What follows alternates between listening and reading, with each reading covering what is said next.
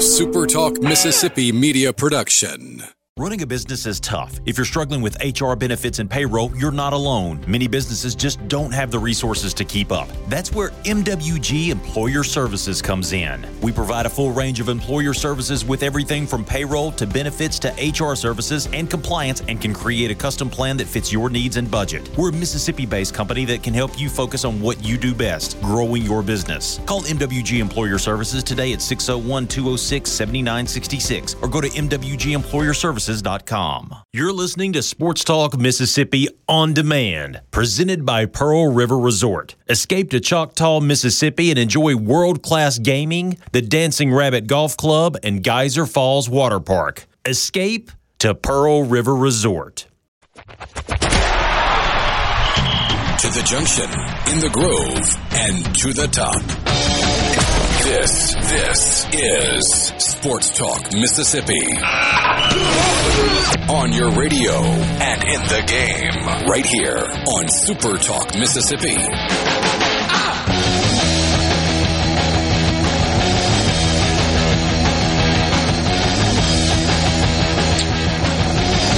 Good Wednesday afternoon and happy Valentine's Day. This is Sports Talk Mississippi, streaming at supertalk.fm and Supertalk TV. Of course, we're on your Supertalk Mississippi radio stations. Thanks for being with us on this Wednesday. For Michael Borky and Brian Haydad, I'm Richard Cross. We're coming to you from the Pearl River Resort Studios.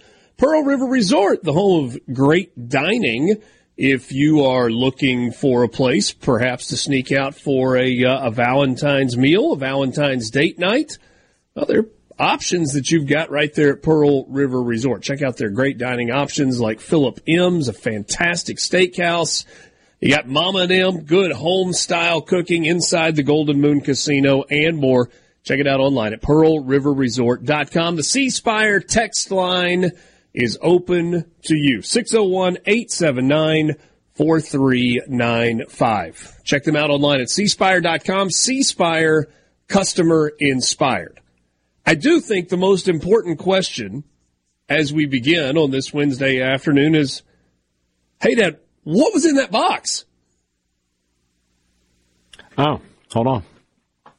Oh, Oh, okay. said, well, why? Why did he say "oh" as if like he didn't expect to be asked that very question, like to start That the show?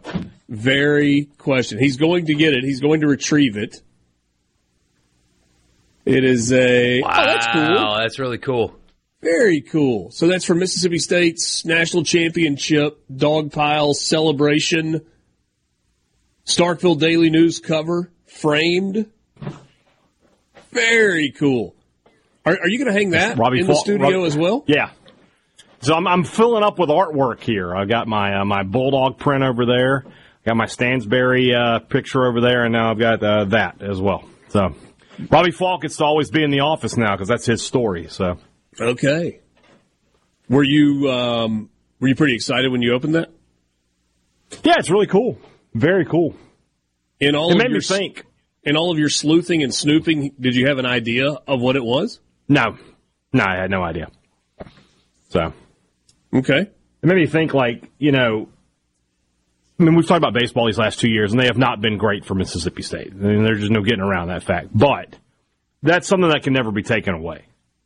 You know, that that was a great moment, a great time, and I'm glad to have this piece to uh, to remember it by. So, It really was. It was incredible. Yeah, And the I, I guess the truth is we'll never be able to separate Mississippi State and Ole Miss when having that conversation because of the way that it happened. It's not like Mississippi State won a mm-hmm. national championship and eight years later or eight years earlier, Ole Miss won one. It's quite literally in consecutive years, two massive rivals separated by about 90 miles of highway two programs that care deeply, fan bases that care deeply about college baseball, won consecutive national championships. And the joy that Mississippi State fans were able to relish in 2021, Ole Miss fans got to do the exact same thing in 2022. Mm-hmm. And whatever heartburn Ole Miss fans had watching Mississippi State finally claim that national title in 2021. Mississippi State fans had the favor return just one year later, and a little heartburn watching Ole Miss probably uh, do the exact same thing in Omaha. It was oh, it, it really is incredible, man. I mean, it, it, I know football's a totally different animal, but there are three times more Division One FBS, if you will, baseball programs there are than there are football programs. And two in this little state with 2.89 million people or whatever it is were the best at it in consecutive years. Yeah. Yeah. It really It's really cool. really is cool and really is incredible. And that's a great thing. Can't ever take it away. Never. It will always happen. Even if the NCAA, for eh, they're not going to, but if they decided to vacate it, it still happen. Rick Pitino still has that tattoo on his back. Yeah. Jeez. You can't. Um, well, I mean, I guess you can't take that away, but it might be hard to read these days.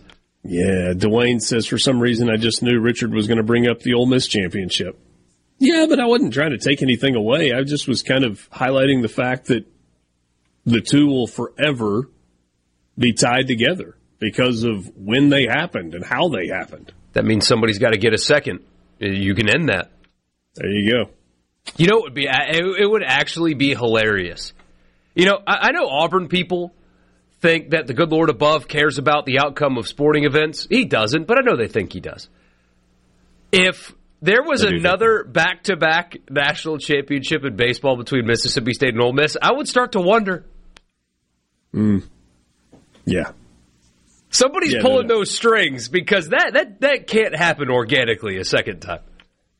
Hey, Dad, you remember uh, when I said, hey, we were going to try and stick with this and we were going to do text of the day? Yeah.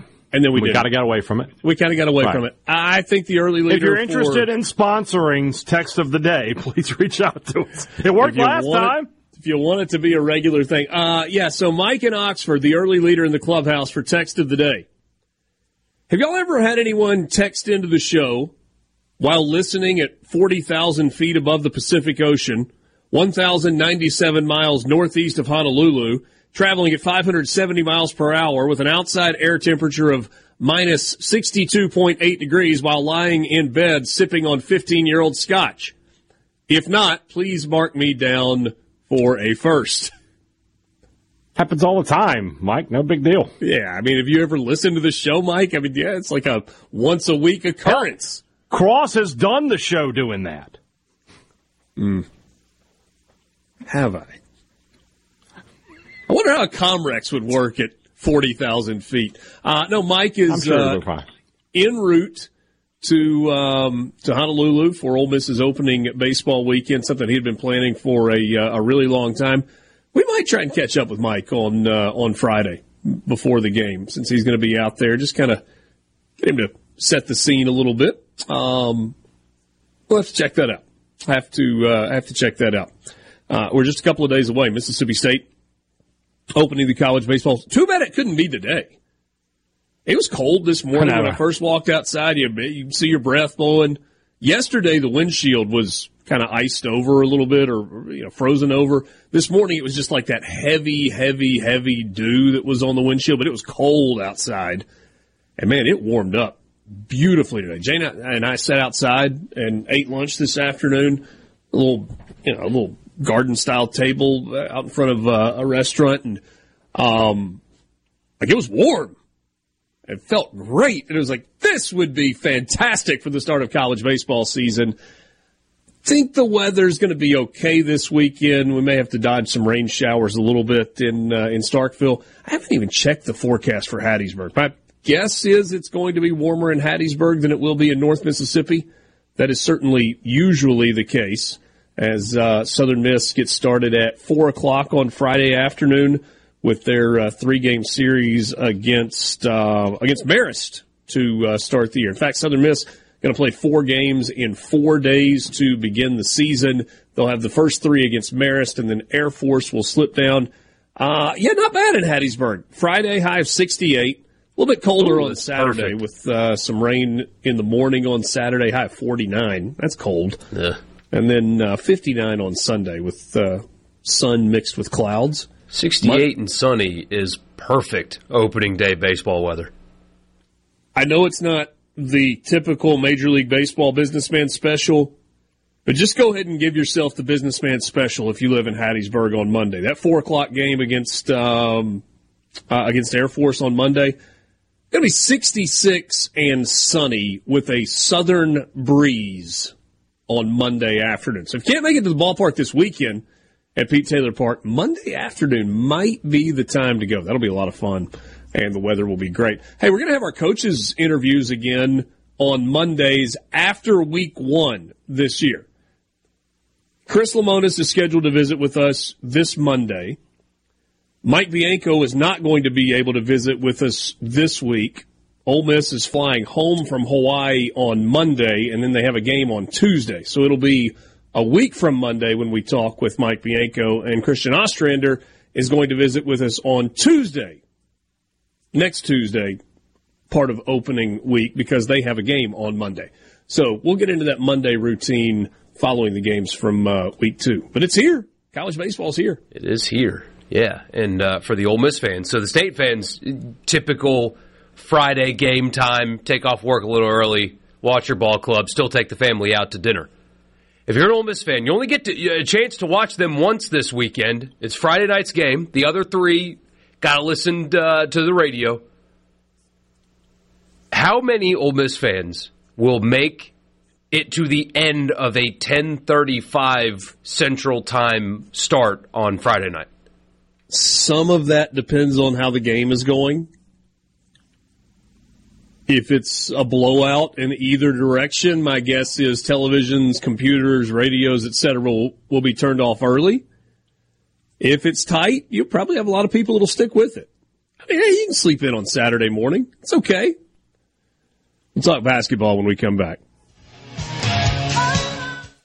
to Sports Talk Mississippi. Are you ready? On the Super Talk app, supertalk.fm, and always on your local Super Talk Mississippi station.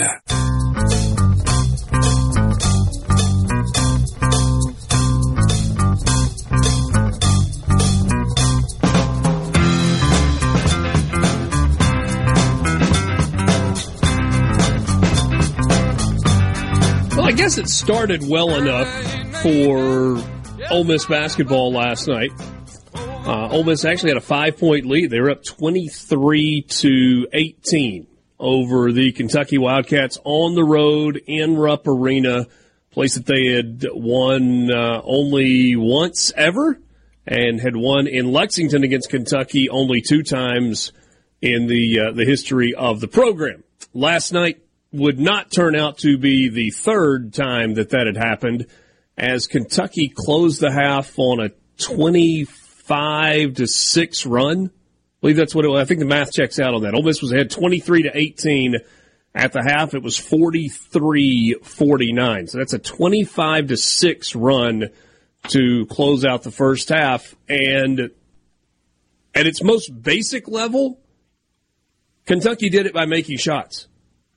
They did not start out shooting well from the three point line, and then they got Reed Mitchell or uh, excuse me, uh, Reed Sheppard going a little bit. He hit a couple of threes. They got out in transition. Ole Miss missed some shots that led to long rebounds that allowed Kentucky to run, and uh, Cats kind of ran away with it.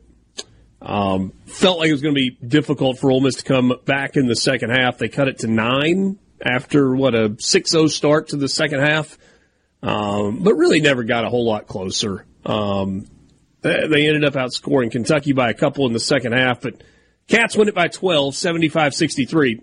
Ole Miss fell to 18 and 6 overall, 5 and 6 in SEC play. It was a much needed win for a Kentucky team that had been in a bit of a tailspin. They lost three of their previous four. Kentucky's now 17 and 7 overall, 7 and 4 in conference play. Maybe the best news for Kentucky was that they had everybody back last night for, I think, the first time the entire year. And then they had an, uh, an injury with Tre Mitchell in the game, and eh, you, you hope for the kid that he's okay. Uh, I don't know that I've, I, I, have not seen a report as to the severity of that uh, that injury. So, um, I guess we should talk a little bit about the game itself last night, but I think the bigger conversation is these last seven games of the regular season for Ole Miss. What's at stake?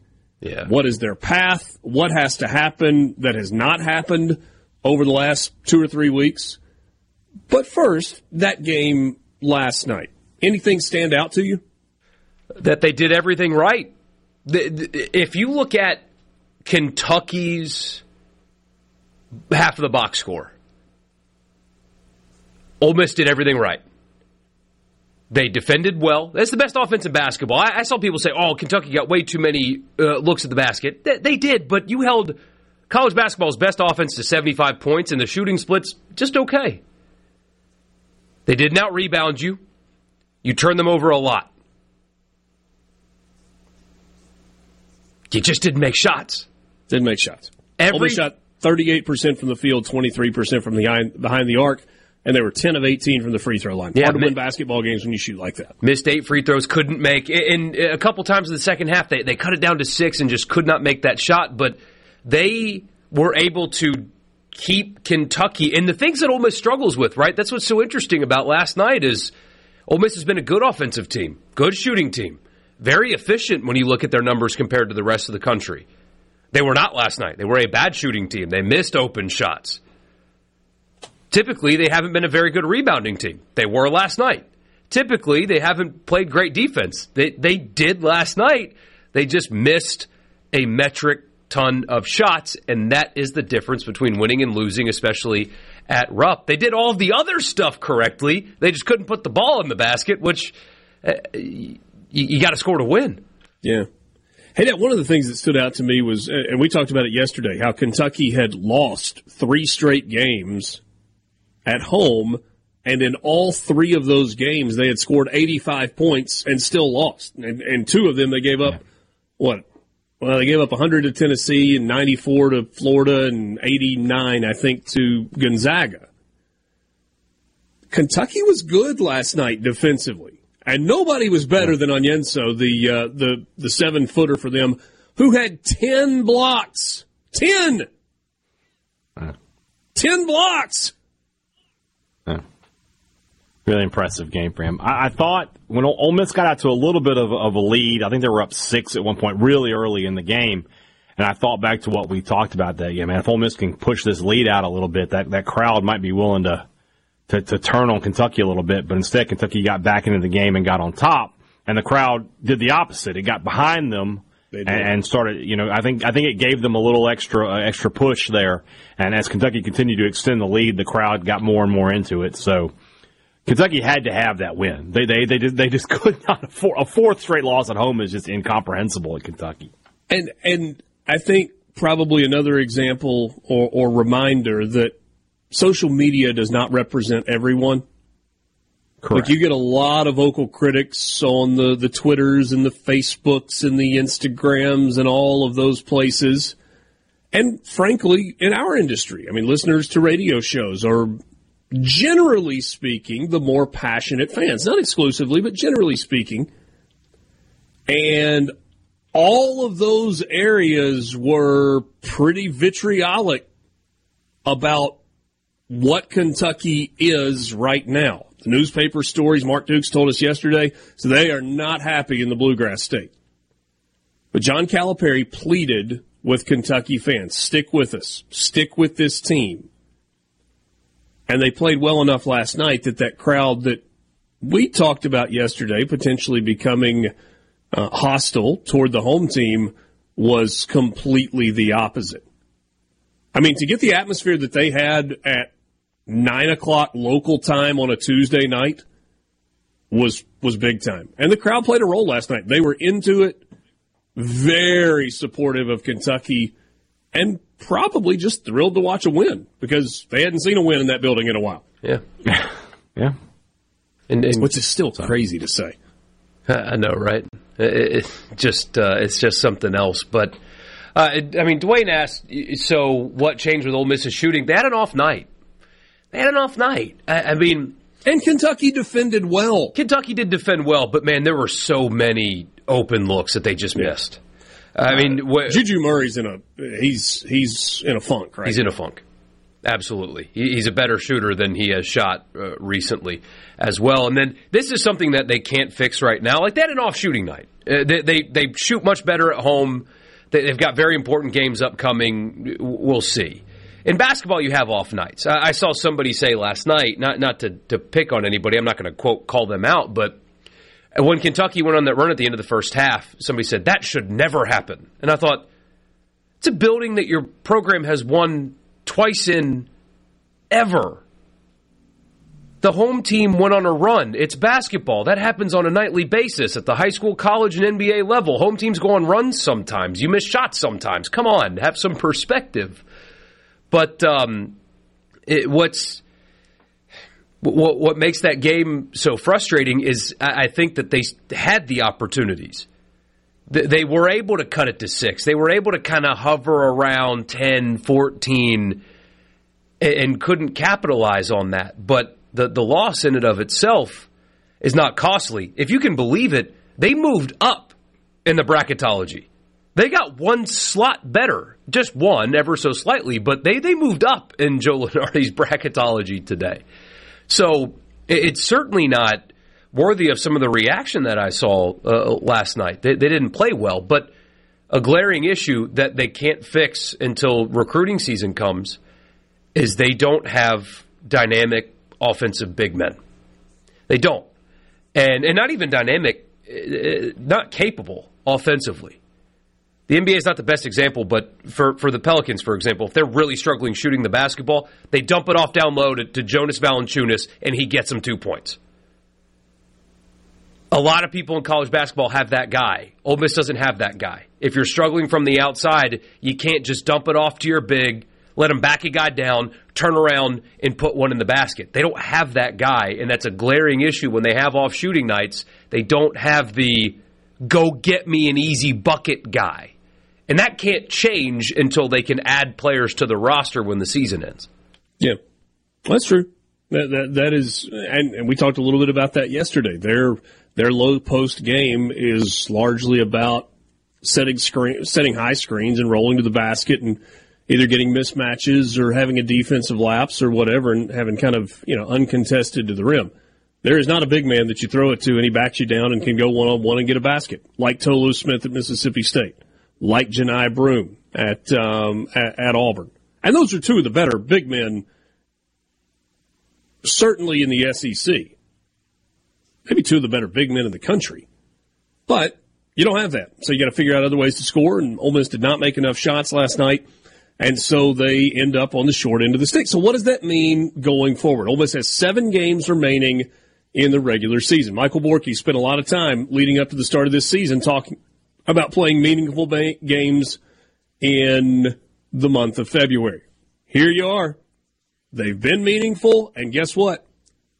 When you look at what's left on the schedule, they just got huge starting Saturday night. We'll talk about what's coming up for Ole Miss when we return in the Pearl River Resort Studio.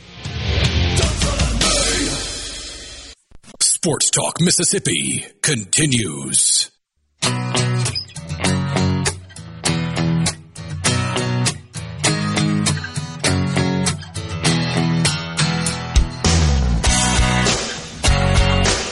Give you a heads up. Coming to start the four o'clock hour, so about yeah, about twenty minutes from now, twenty five minutes from now, we are going to look at some obligatory cliche way too early.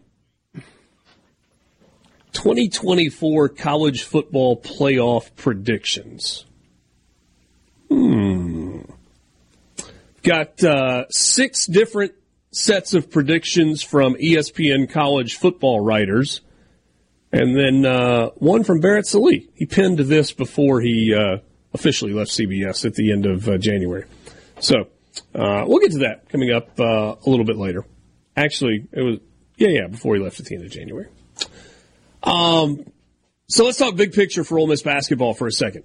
And we're obviously not talking about Mississippi State playing a game tonight because Mississippi State doesn't play a game tonight. So if you think we're sliding Mississippi State, we can get to Mississippi State basketball. They just don't play tonight. They didn't play last night. They this is their open date within that SEC schedule, and so they will play on Saturday. Excuse me. And it's a game that they should win, need to win. coming up against Arkansas. We'll get to that. Net rankings, Ole Miss dropped two spots last night from 59 to 61. Borky mentioned a second ago that the Rebels have um, actually moved up a, a spot in Joe Lunardi's rankings. Your annual reminder the bubble is soft. And it's going to stay soft. Because yeah, losing to yeah, Kentucky is not going to hurt your bubble chances, let me tell you. It, it doesn't. But the fact is, if you're on the bubble, means you're not an automatic qualifier. You're not one of the 30 or so best at large teams out there. Right. And when you get past about,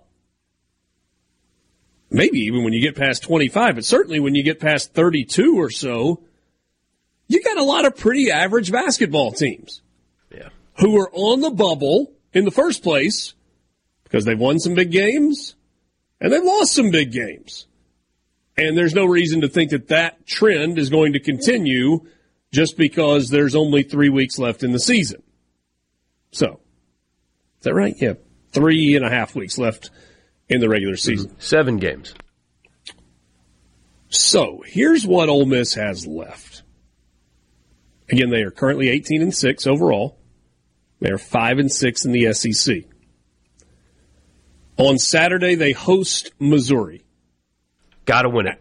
Absolute 100% must win. Without a doubt. Next Wednesday night, they're in Starkville to take on Mississippi State. Very difficult test. It is. The following Saturday, they are once again at home hosting number 11, South Carolina. Very good South Carolina team. Shoulda, coulda, woulda. Close is only uh, matters in horseshoes and hand grenades. I get it. I think Ole Miss matches up pretty well with South Carolina, and I think the second half of that game uh, gave credence to that. Weekend should be a big crowd. Ole Miss, like most people, play much better at home. A real opportunity there. Wednesday, February 28th, Ole Miss hosting number 15, Alabama. Another opportunity game. I'm just going to be honest. On paper, two weeks out, that feels like a terrible matchup. It's at home. Yeah. It's at home. Which helps. And that helps. And Alabama has not been perfect. We saw that this past weekend. But, oh no, they won this past weekend. Anyway, not diving too deep into a game that doesn't get played until February 28th. And then Ole Miss goes to Missouri on Saturday, March 2nd. On Tuesday, March 5th, they head to Athens to take on Georgia, and then they close out the regular season against Texas A&M. So, here's the question. How many SEC wins does Ole Miss need to get into the NCAA tournament? If they go 9 and 9, 7 games remaining, 4 and 3 the rest of the way. If they go 9 and 9, they are the bubbliest of bubbly bubble teams you are sweating on Selection Sunday. Sweating. You're assuming you're assuming two of those wins are Missouri, and those wins don't really help your your your, your resume at all. So you're going to pick up other than they just are two wins. more. Yeah, but you would pick up two more good wins. The other problem is Georgia doesn't really move the needle a lot either. Right. So you're almost better off losing to Georgia if you can find a way to beat, say, Mississippi State and Alabama or something like that. If now, you're talking about four and three. So, all right, so that's at four and three to finish nine and nine. If they go five and two to finish ten and eight in the SEC, I think they're in. I, I agree that they're in, they're in. But I'm talking about the roadmap to go five and two in the next seven games. That means that Ole Miss most likely beat Missouri twice, beat Georgia, and then beat two NCAA tournament teams. Right? South Carolina NCAA mm-hmm. tournament team, Alabama NCAA tournament team, Texas A&M I think an NCAA tournament team, but goodness gracious, that was a bad loss at Vanderbilt last night. We've been bad saying for weeks night, Vanderbilt's yeah. going to ruin somebody's season. They may have. And I think Mississippi State's an NCAA tournament team. So, If you get two against Mizzou and you beat Georgia, that means you win two games against some combination of Mississippi State on the road, South Carolina at home, Alabama at home, Texas A&M at home. The good news is three of those four games against tournament teams happen in the SJB Pavilion. Mm-hmm. Helps a ton. It does. It It's absolutely doable. does. Now it's tough. That that's tough, but that is certainly doable. You don't have to stretch your brain to to see them getting to five again. With like you said, with Missouri twice and Georgia, they only have to win two more games. You do not have to stretch at all to to get them to win those two more games to not And guarantee a me- bid, but basically guarantee a bid. Borky, if you tell me Ole Miss goes five and two in its last seven games, and you say, "Hey, Richard, tell me what five they are," I say Missouri twice, Georgia once on the road, and they beat South Carolina at home and they beat Texas A&M at home. Now, could they win against Mississippi State on the road? Absolutely. They've already beaten Mississippi State once this year. They have proven that. It's a great game. Great game. It will be an equally fantastic environment at Humphrey Coliseum for that game one week from today. Could they beat Alabama at home? Yeah, could.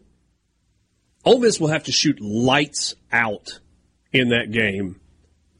You And probably have Alabama to will have to score have like an off shooting night. You have to win like 99 97, something like that in that game. It's, it would be, be a shootout. If if you tell me that Ole Miss scores fewer than 90 points, they lose.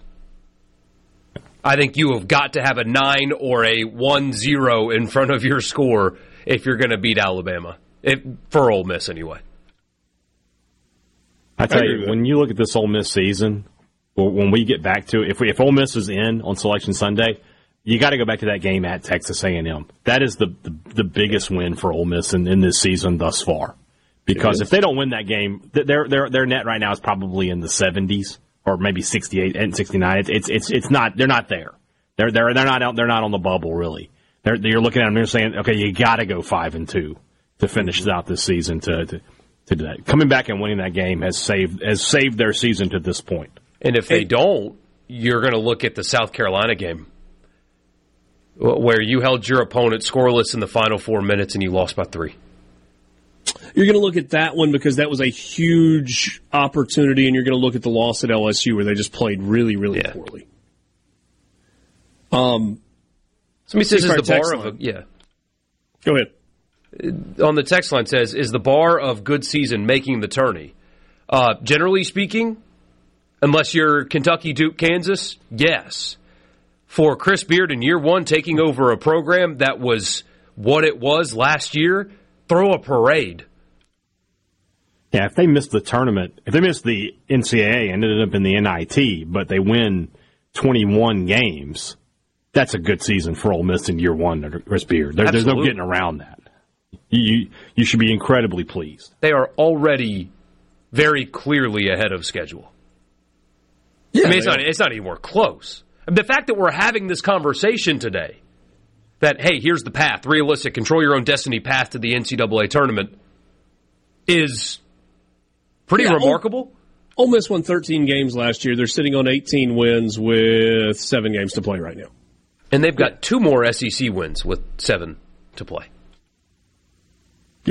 That's right. That's absolutely right. So yes, it is a, but given the fact that Ole Miss has put itself in this position where they're really close, it'll be disappointing if they don't make the tournament. And Chris Beard has said from day one, they're here to make the NCAA tournament. Period. Period. So, it's going to be a fascinating final three and a half weeks of the season. And that's what Ole Miss has left. Seven games.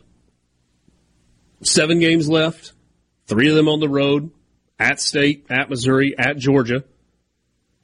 And four at home. And two of the four are against ranked teams. I mean, to some degree, you say, what else could you ask for? It's right out there in front of you. You got to go do it. Sports Talk Mississippi, streaming at supertalk.fm, supertalk TV. We're back with you right after this.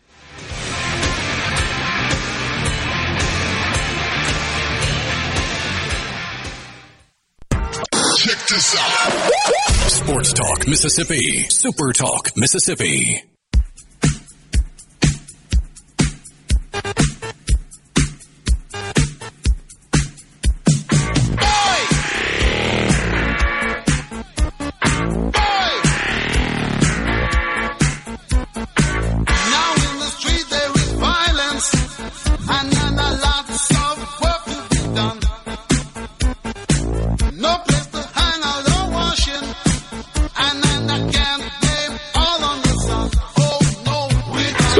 Text line 601 879 4395. Late to be with you this afternoon. So, the follow up to that question of is the bar of a good season making the tournament? We talked about that, and the person that texted said, which is why I said if we lose out, it's still great. Nah, losing out would not make it great. That would be a collapse, is what yeah, that would be. That, that would be that would be bad because that would be couple of really bad losses, and then just losses to really good but not great teams. But uh, no, that that would couple losses to Missouri here would be awful. Yes, that'd be bad. You'd be in uh, danger of missing the NIT if, if Ole Miss lost out. I would think they would not make the NIT if they lost out. Yeah, I agree. Yeah, no way. Um, George and West Point wants to know if Thunder and Lightning will be coming on the radio tonight at 6 p.m. Absolutely, yes, George. As a matter of fact, it will. We had some uh, we had some issues last week with Thunder and Lightning and uh, some local programming that were on it. Different different markets missed Thunder and Lightning last week, but this week we are back statewide. There you go. That'll be good. Coming up at uh, six o'clock tonight, hosted by Brian Hadad. Guest? Do you have a guest this evening? Not tonight. No, no, no guest this evening. Ooh. On what will you opine? A lot of baseball? Probably We'll definitely talk some baseball. We we we need to do that. We got a little little basketball talk as well, and then uh, something I think we're going to talk about on this show uh, later today. I think I might expound upon it uh, on my show. I'm assuming that would be the budget numbers that were FOIA'd and released by um, Stefan Krajisnik at the uh, Clarion Ledger. you you couldn't be more wrong. Like, like, like I'm going to talk about budget numbers. Like that's going to happen ever in life. No. That's, That's not, not it. Okay. That's not it. That is something that we will talk about on this radio program. In fact, let's uh, let's kind of dive into it right now. We got time? Not to do it justice, I suppose. Not to do it justice. So if we, if we want to carry it over, then we certainly can. Well, no, no, no. We're going to go to the college football playoff stuff in the uh, the, the beginning of the next hour. So, uh, just a quick overview. Um, Mississippi State reported a record $121 million in expenses last year, but they also recorded a record in revenue. The revenue record was 115 million, which means the department operated at a $6 million loss which is it's okay. Um, in fact, Stefan points out in the final the final sentence of his story. Despite operating at a deficit of $5 million, Mississippi State reported a lesser loss than rival Ole Miss, which was more than $8 million. There you go. That boy, Stefan. Way to, way to get to the heart of the matter there. Um, to me, the thing me. that, say what? He did that for me. To me, the thing that stands out is the same thing that stood out about Ole Miss's budget, and that's where it is compared to where it has been. Um, these these NCAA financial reporting reports are a snapshot. They are not the entire picture when you look at these programs because different universities, different athletics departments use different accounting methods. They assign expenses differently. They sometimes assign revenue differently in, in different places. But again, we're talking about Mississippi State now with a $121 million athletics budget. And frankly, Mississippi State operating at a loss means they spent more money. And there are a lot of Mississippi State fans that stand up and applaud right now because this is not Larry Templeton's athletics department. This is not John Cohen's athletics department. There would not have been red numbers at the end of the year with either of those two guys as AD. Now, this probably, this fiscal year probably started with John Cohen and finished with Zac Selmon, but hmm. the point remains the same. Mississippi State has gotten serious about spending money, and part of that has been facilities related. There have been three major expenditures in the last decade Davis Wade Stadium first, then Dudy Noble, and most recently the hump.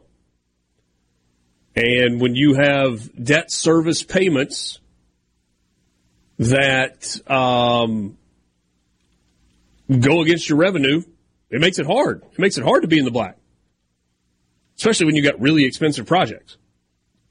So, I would say overall, a lot of good there for Mississippi State. One thing that was interesting to me from Stefan's story is that Mississippi State baseball, which we all kind of assumed was one of the few programs nationally that operates in the black, actually operated at a $2.3 million deficit. And hey, Dad, correct me if I'm wrong. I think that is despite selling an all-time record number of season tickets last year. If that's or two years correct, ago. yeah, I believe so. All right, we'll Yeah. be back. You're hearing Sports Talk Mississippi. What? What? This is so Awesome. On Super Talk Mississippi.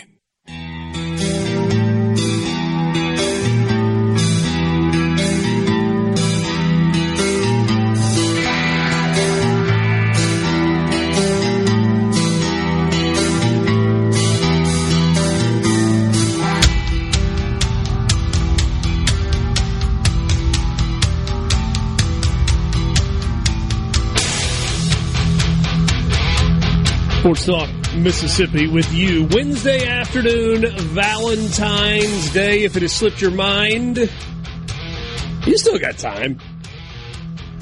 May have to be creative. May have to uh, figure something out, but you still got a little time to uh, take care of some business. If there's some business that you still need to take care of. Thanks for being with us in the Pearl River Resort studios. You can do business at uh, Pearl River Resort Sportsbook inside the Golden Moon Casino.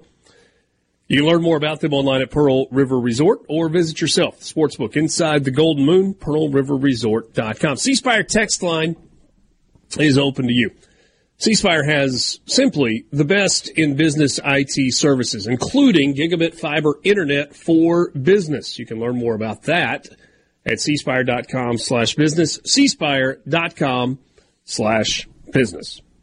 So, some of you may have seen this uh, a couple of weeks ago, is when it came out, and we've kicked around the idea and just haven't gotten there uh, for a couple of weeks. But uh, really interesting stuff from the college football focused writers at ESPN.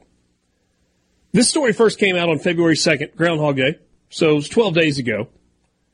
But the ESPN college football reporters, including David Hale, Harry Lyles, Chris Low, Bill Connelly, Andrea Adelson, and Heather Dinich, all made their predictions for what the 12 team playoff is going to look like in 2024.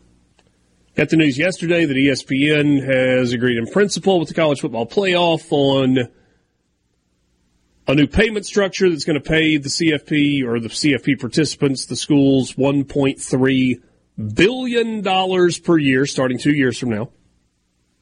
And that would be starting in 2026, but a lot of details that still have to be worked out on that front. So they started the story by asking which team will make its first playoff appearance in 2024. David Hale wrote USC could do that. So USC is going to downgrade at quarterback. Whatever we think about Caleb Williams, he was really good.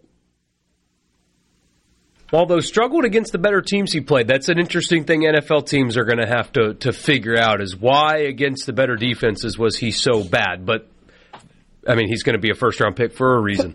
Part of the reason was because his offensive line was bad and his defense couldn't stop anybody. Now I know that's not all of the story. I, to me, it feels like there's a lot there with Caleb Williams. But that means that in their first year in the Big Ten, David Hale thinks USC is going to win 10 games. If we just kind of boil it down. know, David Hale. David Hale's Twitter is uh, called a David Hale joint. Must have gotten hold of one of those to uh, to make that kind of prediction.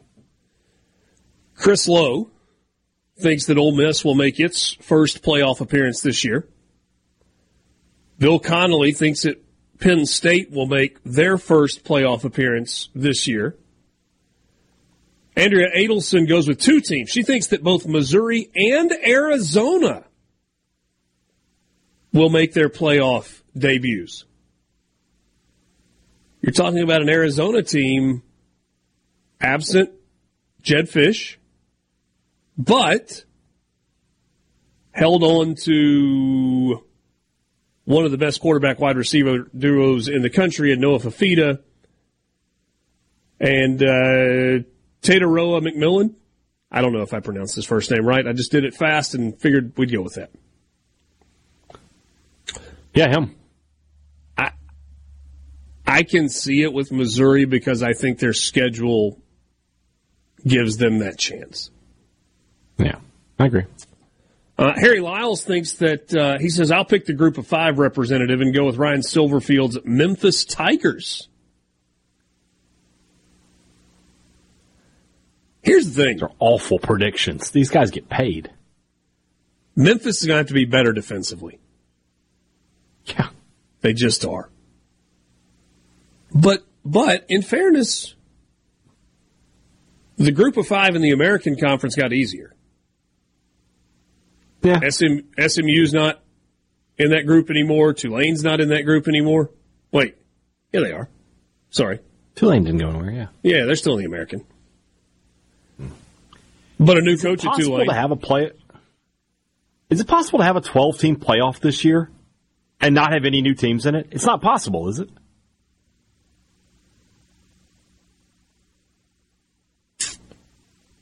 So if mm. Georgia wins the SEC, It's not possible because a group of five team has to make it. it- uh, because well, let's just say out of nowhere Cincinnati goes undefeated again. but they're, They're not, a group, of five, team. anymore. Oh, they're not a Group of Five team anymore. You're right. Yeah, so it's not. It's possible we could have 11 repeats with a Group of Five team that's new. Okay. Um, so those are some of the first team, first year teams that are uh, predicted to make it. This is where it gets fun. These are the predictions for the 12 team playoff. David Hale is first. He's got Georgia number one overall, Ohio State number two, Clemson number three, and Kansas number four. I mean, maybe you were onto something, hey, Dad.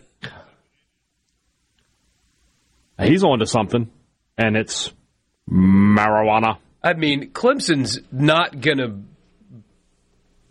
Well, No. conference champion does. Could Clemson win the ACC? They, they certainly could. Okay. They could. Could Kansas win the Big 12? I mean, I guess. But I just, uh, come on. It's a Big 12 that's absent of Texas and Oklahoma now. Yeah, but it's still, now it's, it's added Arizona, it's added Utah. Yeah. Don't forget about they're Colorado. they're- Col- okay. They still got Oklahoma State. you know. Um, Colorado be in a bowl this year, I bet. I, I'm telling you, look, I, I, I realize that I have to get past this. The top four seeds are the most uninteresting thing to me about this. For sure. Yeah. About this exercise, the top four seeds, not remotely interesting to me. I want to know what those on campus matchups are going to be. He predicts Oregon as the number five, hosting the group of five representative Memphis in the 512 game. He has Texas at number six, hosting number 11 Southern Cal. Notre Dame at number seven, hosting number 10 Florida State.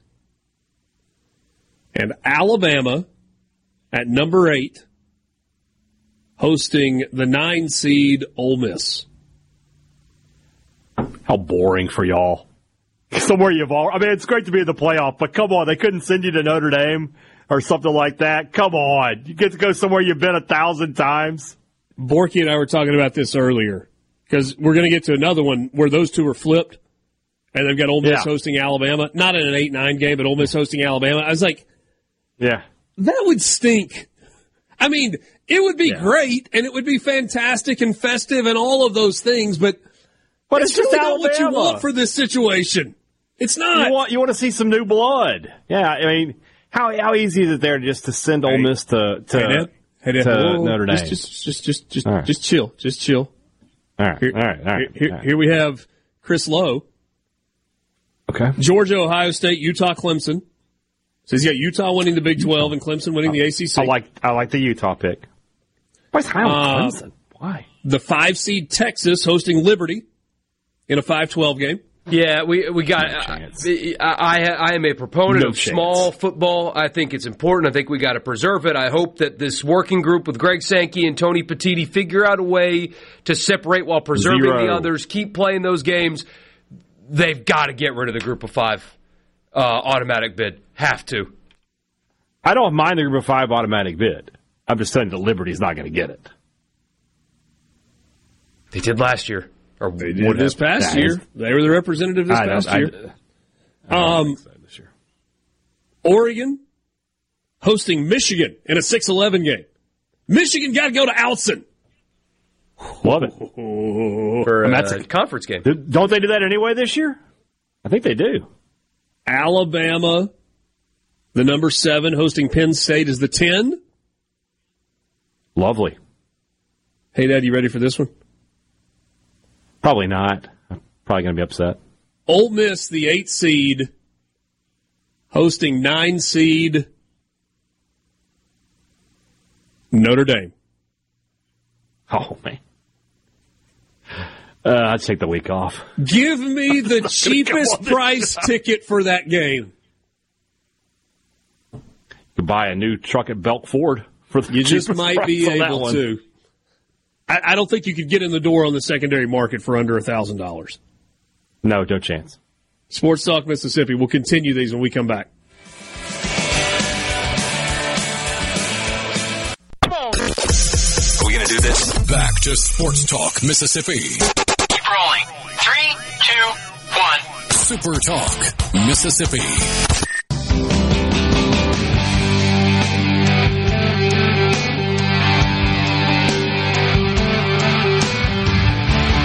Quick question from Dave on the C Spire text line: Is that 1.3 billion per school, or 1.3 billion divided among all the teams? Yeah, it's the latter.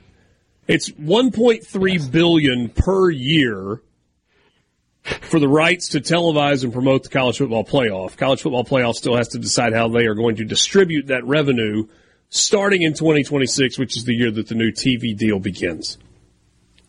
1.3 billion per 1.3. school would be pretty awesome. I, I, at that point, the ticket prices need to come down a little bit. I think. I think at that point you can you can afford some twenty dollar tickets. Yeah, and you probably better pay the players too. Like whether or not you At believe point, in it or yes. not, you probably just should. Yeah, he's got an extra bill laying around. Jeez. All right, so we uh, we got David Hale's predictions and kind of went wah wah. We got Chris Low's and uh, those perked up a bit. He had Ole Miss as the eight seed hosting the nine seed Notre Dame. Can you can you imagine? Can you imagine the two week build up to that? Hey, would. What is? What'd you say a second ago? I'll just take the whole week off. It's two weeks, man. I gotta save. I gotta save up some of my PTO. Yeah. Uh, Bill Connelly. First round buys Georgia, Oregon, Florida State, Kansas State. Kansas State. Okay. Yeah, I mean, it's Kansas State with a new quarterback. true. Yeah, but Klieman's a good coach. Keep that program going. Yeah, completely agree. Uh, his first round matchups 5 12, Texas and Memphis. Everybody high on Memphis. What are the options? I mean, I get it, but I just don't think Memphis is the the pick I'm making. You know what the option is? Get rid of it. That's the option. Yeah. Uh, in his 6 11 game, Ohio State hosting Utah. That's a fun matchup to think about.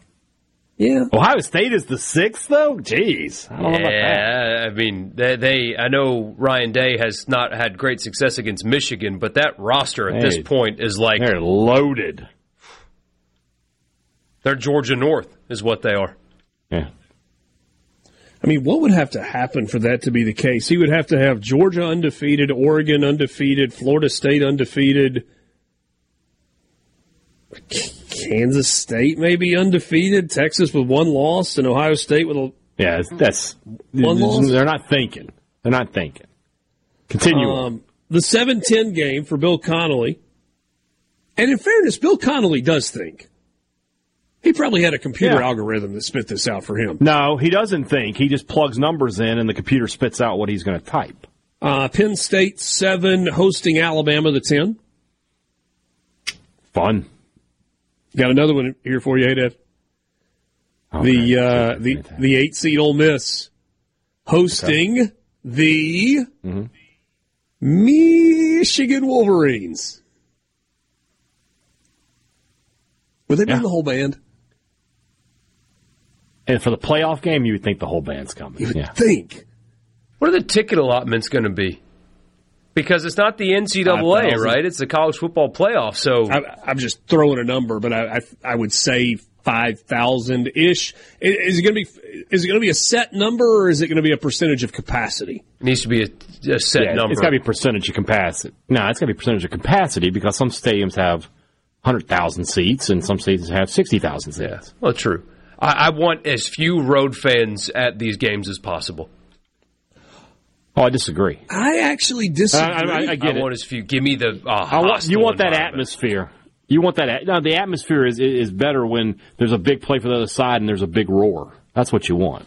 I, I, I disagree, Borky. I mean, I, I, I think part of the neat thing about this would be if we just use Ole Miss in it as an example, 5,000 Notre Dame fans inside Vaught Hemingway Stadium or Michigan fans. But that's the issue. There will be a lot more than that. well, I mean, you can't control the secondary. Right, but control what you can control. I mean, if Ole Miss hosts Notre Dame, there's going to be 15,000 of those bums walking around that stadium. Uh, I mean, they, they, Oh, No way. calling the Catholics bombs. What's wrong No with way. you? you, you say no way, No, but I'm- I'm telling you, no way. No way that there will be 15,000 Notre Dame fans inside a 65,000 seat stadium with Ole Miss hosting its first ever playoff game. No shot. I, I hope you agree. are right. I- but I know the size of that fan base. I mean, it, it's it's otherworldly. nobody's gonna sell if the it- tickets, But if a ticket hits the, The secondary fans who- market, you better find a way to, to make there won't sure be a that lot that of tickets doesn't in the secondary market. I don't think there'll be a I- I- lot I of would- availability. I mean, there'll be some. Yeah, I don't think I'll, Ole Miss fans are gonna, not going to give up their tickets to this one. I mean, unless you're just like I can make, I can pay for three Christmases with it. I don't know, but I, I don't see that. happening. probably By the could. way, Which makes me think, as I think about this just for a moment, oh, I wonder what I could you don't need to sell your ticket. You need to sell your tickets, Richard. You, you need to go get a hotel room in West Point or something and just commute for a week and, and put the house up for sale and that or so for rent, and you can make a quick, you know, seven figures doing that. That, mm-hmm. but that's the concern, though, is the people that see dollar signs and they put their tickets up. I, I would be concerned way, about that. Why why are we not Washington State, Oregon State for our group of five team here? Because Aren't they the technically they're not best- in the they're technically not in the group of five yet. So what? So what? But they're not in. They're not in the pe- the, the top They're- 4 they're, either. They're just blue, blue, just floating around in the ether right now. They don't have. I have mean, a if they go conference at the eleven and one, they're getting in. They're getting in. Neither of them are going eleven and one. Aren't against a Mountain West schedule? They might be the best suited to do it. No, the, but uh, so there's a story. I, I can't remember if I linked it to you guys or not. Just it's it's a very, a very niche story, but the the AD at Washington State is going to pitch to the pitch to everybody why they should keep their Power Five status. And part of the pitch is going to be, well, this isn't our fault, which Greg Sankey, I assume, is going to laugh, hopefully under his breath. He's a little bit more professional than that. But yeah, the the Pac-12 remaining two teams, when they merge with the Mountain West or whatever they do, are going to try to fight to remain a Power Five conference. And nobody's going to buy it, but they're going to try. By the way, I just a prediction here. I predict that Ole Miss will sell out its stadium with season tickets this year. Season tickets, student tickets, and whatever the visiting allotment is. I I, I don't know that there are going to be single game tickets available. I mean, as visitors return tickets, some will be. I think it would be a really hard ticket. Uh, who we got now? We got uh, uh, Andrea Adelson. Georgia 1, Ohio State 2, Clemson 3, Arizona 4. Arizona winning the Big 12. Her 5'11, new name for you here. 512. Uh, sorry, her 5'12. Uh, Oregon, the 5, hosting Boise State. Okay. I can get behind Boise. The 6 seed Ole Miss hosting 11th seeded Florida State. She's got Ole Miss going 11 and 1. At six seed. Yeah, it feels like that's correct. Um, the seven seed Texas hosting 10 seed Kansas State. That, that gross. Boring. Gross. Boring. And the eight seed Notre Dame hosting the nine seed Missouri. Now, Texas, I was going to say switch set eight, nine, nine and ten, but Texas, Missouri isn't much more appealing. Is that is that the last one in this exercise? No, no, I have two more. Okay, because I, I think I've made an observation. We have two more plus Barrett, so if we want to go three more, we can, just for fun. Uh, Harry Lyles, I mean, do this Georgia, Oregon, Florida State, Utah. So Georgia from the SEC, Oregon, Florida State, Utah again in the Big 12. 512 is Texas, Memphis. 611, Ohio State, Penn State. Oh, oh boo. 710, Ole Miss, Alabama. Come on, Harry. 8 9, Notre Dame, Michigan. Come on, just flip those two. That's, that's a bunch of boring matchups. Flip those two. Make it 7 Ole Miss versus Miss 10 Notre Michigan. Dame and eight Notre yes. Dame versus nine Alabama. It's simple. Yeah, just make it make it work. Heather Dinich, last one. These people. Th- this was pretty good. Georgia one, Ohio State two, Utah three, Louisville four. Oh. Five twelve, okay. Texas Boise State. Six eleven. Ole Miss hosting Southern Cal. Fight on, will you? Little preview of 2025. Uh, 710 Oregon, Missouri. Ooh. 8 9 Notre Dame hosting Alabama. Okay, so that's what I want. My observation came to fruition. Do you notice who did not appear in any of those? Mm, LSU. oh, LSU. No, no one's but, putting them in there. But it's LSU, 12 team playoff, year one, year three of Brian Kelly.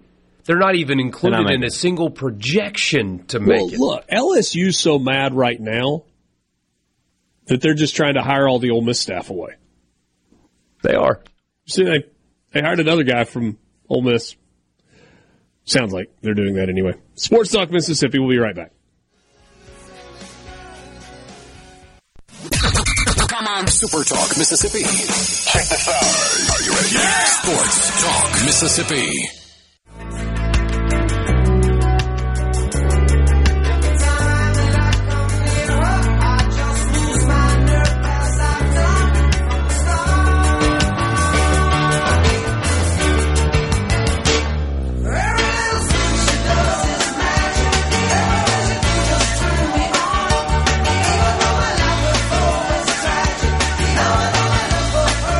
No social commentary whatsoever. If you've missed the news today, there was a shooting following the Ch- Kansas City Chiefs parade. One person is dead, nine more are injured. Absolutely horrific. But I just got chills watching the video of Chiefs fans when they realized one of the shooting suspects was trying to flee the scene, ran him down, tackled him from behind, and basically hog-tied the guy and held him in place until the cops got there to cuff him. Wow. mm. Bad stuff. Bad stuff. Forgive me for having no way to segue back out of that. Um, I'll give you Barrett Sallee's playoff projections. He's got Georgia one, Michigan two. Ooh, Michigan too. Yeah, that's uh, that's interesting. They lost a lot, including he, Harbaugh. He he wrote this on the 9th of January. So there's a lot that's happened since then. So yeah, Clemson three is the ACC champ, and Oklahoma State. I actually like that pick. Ollie Gordon's back at Oklahoma State. Oklahoma State can absolutely win the Big 12 next year. And then in the um, the the the, the on campus matchups, the five through twelve seeds. In the 5-12 game, he has Texas hosting Boise State. 6-11, Alabama hosting Tulane. Wait, what? He's got two group of fives? Um, yeah, yeah. no. In the uh, 7-10 game, he's got Washington hosting Ole Miss. Well, remember. Hold on a second. Remember, the, the 6 plus 6 is still the model. And especially if you did this a few weeks ago, that's what that's pertaining to, I'd bet. Because it's not he, officially okay, he, 5 he plus said, 7 yet. He said, let's predict the teams that will comprise the inaugural 12 team playoff under the current yeah. 6 plus 6 format. That will change, by the way. Shout out Mark Keenum, among others, for yeah, uh, no doubt. making sure that change happens quickly. All right, so Barrett stuff's not as, as relevant. Uh, in the 8 9 game, he had Notre Dame and Utah. But, but, but, but, but this is, that's older, so it's really not relevant. Mm based on where we're headed. A lot of portal stuff has changed too, but LSU not included in any of these. Tennessee also not included in any of these. It's a little surprising to me there are a lot of people that are now becoming really high on Nico. I'm a believer, and you know he looked really good in the bowl game, but I would like to see it for more than one game before I start talking about Heisman hype, especially after we had to deal with Joe Milton stuff all last offseason, and that became what it did. Forgive me for. I'll oh, pull the box score. Did he look that good in the bowl game? Yes. Look better than Arnold at Oklahoma. Good, yeah. Yeah, yeah. Yeah, but Arnold was terrible in that game. He threw like five picks. And then had a couple of passes where you're like, oh, okay, I see this. Yeah, there, I just I was curious what his numbers ended up. He was 12 of 19 for 151 yards. People love him. Yeah, they do. They, they do. But, I mean, Tennessee expects to be a bowl team this year. Maybe they shouldn't, but they do. LSU, or not a bowl team, forgive me, a playoff team. And LSU, they're going to expect that annually. He had three rushing touchdowns, which I think changed the way people looked at it a little bit. Yeah. I mean, he's a good athlete, good player. Uh, the center of all of this lawsuit stuff, too. I mean, just uh, the Tennessee is going to be a very interesting offseason topic, but man, uh, you know, college football is volatile, kind of. And so there are there are going to be teams that are better than we expect and worse than we expect and, and all that stuff. But it's very interesting that in the first year of the, the playoff, we're going into it talking about not LSU and not Tennessee and not Texas A&M and not Oklahoma. We're talking about Texas and Georgia and Missouri and Ole Miss. Yeah, you're right. You you you didn't mean like looked better than Oklahoma's quarterback in a head to head matchup. You just meant like standing alone. Standing alone. Yeah. Okay. Like they, you didn't face him. No, no. uh, uh, But Arnold's got some talent. He turned the football over a lot. Very clearly was Oh, he's physically gifted. m- making his first start. He's he's he's got some talent, but I don't know how much they got around him. Yeah, we'll see. Yeah. Oklahoma, say Oklahoma. I'm, I just I got a bad feeling about them year one. Didn't they lose their entire offensive in a line? good way or a bad way? Oh, in a bad way. It's a bad feeling. Yes, Borky, they do. Here's the here's the They, they, schedule they, for the OU. portal hit them hard. Yeah. You- You curious? Yeah. Let's let's do. Let's go through it. Always. They opened with Temple at home. And Mm-hmm. Temple was bad this year, and they lost E.J. Warner, their quarterback. They could open with Temple on the moon. They're going to beat them. Uh, they get Houston in Norman in week two. Willie Fritz's Houston Cougars. Yeah. They get Jon Sumrall's Tulane Green Wave in week three in Norman. Yeah. Mm. And then in week four, Oklahoma begins SEC play hosting the Tennessee Volunteers. Okay. That's a series that we saw a few years ago. yeah. That's right. It's, it's one of my favorite stories to tell. Is why you don't have fall weddings. So one of my best friends in the world, he's he's from Nashville, got married in Nashville, and he and his his now wife are both from Nashville. So all of their friends you can imagine are either fans of or went to Tennessee, mm-hmm. and they are having their wedding on the Saturday that Baker Mayfield planted the Oklahoma flag on the 50 yard line of Neyland Stadium.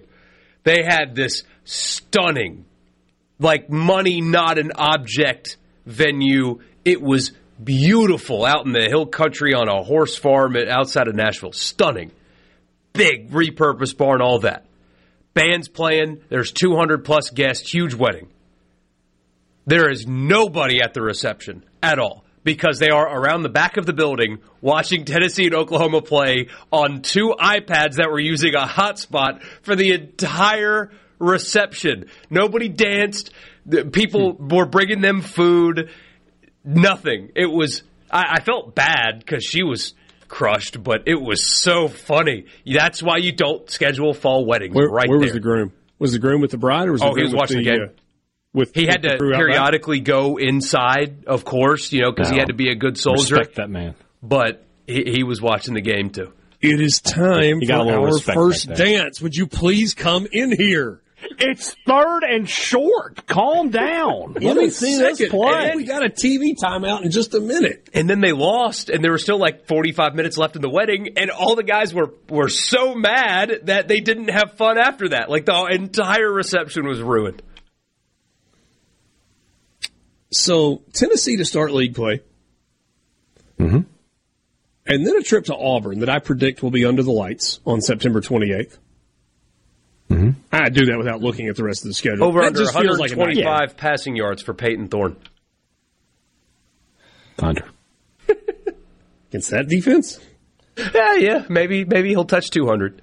All right, so so so how about this stretch? Tennessee at home, at Auburn, Texas and Red River, South Carolina at home, at Ole Miss, and then I predict Oklahoma will never have more looked forward to an a non-conference game than they do when they host the Maine Black Bears on November the second.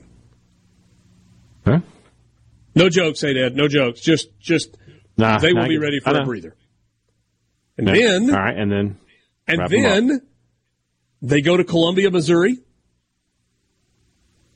And then they host Alabama. And then they go to Baton Rouge. Six and six. That's the closing three game stretch for Boomer Sooner. That win their four non-conference, I think they'll I- beat hold on, I Auburn need to and uh, South Carolina. I need to apologize. I just did something that I absolutely despise. You just said the It- Boomer Sooner. It Yeah. drives me crazy when, oh, big night for War Eagle. Shut up. That's a cheer. Hottie Toddy's got it rolling. You're a moron. It's a cheer. Hail State with the touchdown. You are an imbecile. And yet, And I just did you just said something about Boomer Sooner. Hey, we we all say dumb things sometimes. Well, I immediately recognized it and retracted it and apologized and give you my word that I will do my best to never let that happen again. It's not about making a mistake; They'll it's how their- you handle it. they'll win their four non-conference. They'll beat South Carolina and Auburn. Oh, you got them winning at Auburn. I think they'll win at Auburn. I, that's funny. I got them winning two road games, right? Didn't you say at South Carolina? No, South Carolina is a home game. Okay. Okay. Yeah, I, just, I don't have a lot of faith in Auburn with Thorne there. And Jordan Hare's tough at night. It is tough. I, It may not I be at know, night. May not be I at know. night. Maybe that's 11 o'clock coming straight out of game day. I don't know. We'll be back. Sports Talk Mississippi.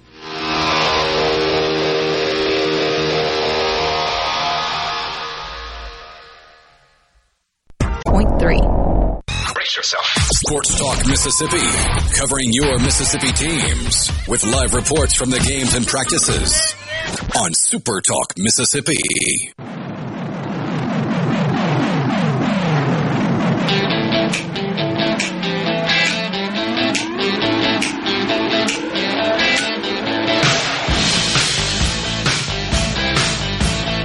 Saw a tweet from Reddit College Football a little bit ago. Pac 12 Network is currently re airing last season's game between Fresno State and Arizona State. The Arizona, um, Fresno won that game 29 to nothing. It was retweeted with Oregon State and Washington State are currently in charge of programming at Pac 12 networks. Nice. Love it. Ah, here we go. C Spire text line. I'm a diehard state fan, but absolutely despise Notre Dame. If the Ole Miss Notre Dame matchup does happen, I would love to lead the pregame "Are you ready?" cheer on the video board. okay. Is that my buddy McDuff? Good lord. well, let me tell you, you want to draw Notre Dame in the playoffs though, because you know they're not going to win. You might as well just pencil yourself into the second round. It's like a it's like getting a bye. Yeah.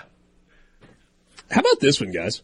I was listening to a podcast the other day, and it said now that there is a 12 team playoff, the SEC championship game will be kind of meaningless because the top two SEC teams are already going to be in the playoffs. So the SEC, instead of having an SEC title game, should have a game with the four versus five teams to see who gets that fourth SEC playoff spot, assuming numbers one through three in the conference would probably already be in. Thought that was kind of an interesting idea. It's true, but I mean, you, some teams, Richard doesn't, but most people want that bye. You know, so you're into the next round. You got to win two games instead of you know one. But, but we, we talked about this a while ago. It's the same amount of games. It's the same amount of games. If you don't go to the conference championship game, mm-hmm. but host a playoff game, it's the same amount of games as going to the conference championship game and earning yourself a bye. But yeah, if you go, regardless, you got to win four after the regular season ends. but Agree, but the point he's making is that the SEC championship game is meaningless. It's not. If you're in the SEC championship game, you want to win it to get Yes. the bye. absolutely, without a doubt, And there's some people that still think a conference championship matters. it does. It, it does. It does. You want to be the being the SEC champion is something you can look back on. Yeah. 100%. 100%. But if you go there and lose, it's an extra game, and your team got beat Yeah. up at a loss. How about this message? I'm probably one of the eight fans out there of both Ole Miss and Notre Dame. And that whole last segment made me think about something I never thought was possibly a realistic scenario. Not sure what I'd do with myself. And Borky is correct. The Irish fans would flood Oxford. The Notre Dame message board members have been dreaming of a Grove trip for decades, and the Domers have money. That they do. The Just uh, roll your eyes, hey, Dad. yes, everybody wants to come to the Grove. The uh, the Well, the the idea though that they would It flood. would be eye roll worthy if it weren't kind of a true thing for people from other parts of the country. Like I get it that it's not a big deal if you're in the SEC. Well, the point I was going to make is that yeah, they would flood Oxford. That doesn't mean they're going to flood Vaught Hemingway Stadium. That's that's true. They'd come to the game. They, they they'd come to Oxford. They they they'd try to get tickets. You know, they'd scalp them out there, but that stadium is still going to be packed solid with red and blue. No doubt. Completely agree. Just And red I think is that, what it I think be. the inverse would be true also. If Ole Miss was at Notre Dame, my guess is based on what we have seen with what Georgia did when they went to South Bend. Granted, that was a regular season game. Um, there would be lots of Ole Miss fans that went to South Bend for that game without a ticket that might or might not get in. And I kind of think that'll be the case everywhere. Agreed. You just go and that way after the game, if your team wins, you're celebrating. It'll, it'll be fun. It'll be a fun trip. And you never know. You might get lucky and find somebody who's willing to part with tickets at you know what you consider a reasonable price. Maybe. Yeah, it's a be, be un- unlikely, but like I said, that's why I said the word lucky. You ever gotten into a stadium without a ticket? You have. I know the, the story already, but I have not. Which one? The Titans? Didn't you tell a story? Yeah. Yeah, I guess I told that story somewhere along the way. Yeah. Monday Night Football, no less. Had the whole stadium to I came to like I came to before a came I on. came to a game without a ticket one time and didn't get, get into the game because I couldn't afford a ticket. The scalpers were not letting them go at a uh, at a reasonable price. Was that a state game? That was Ole Miss Auburn, Tub- Tuberville's return in 1998. Came up to Oxford. State played on a Thursday. We came up to Oxford. We're like, ah, we'll wait till kickoff. Somebody else sell tickets for like 30 bucks because they just want to get rid of them. Nope. Went out to the right in front of the stadium. The guy was like, we want $300 a ticket. It's like, well, we're going back to the Grove, buddy. We're going to watch the game on TV. It'll be fun. No buy. Yeah. No buy. Five No o'clock hour. College football fix just around the corner. Glad to be with you on this Wednesday afternoon in the Pearl River Resort Studio. This is Sports Talk Mississippi.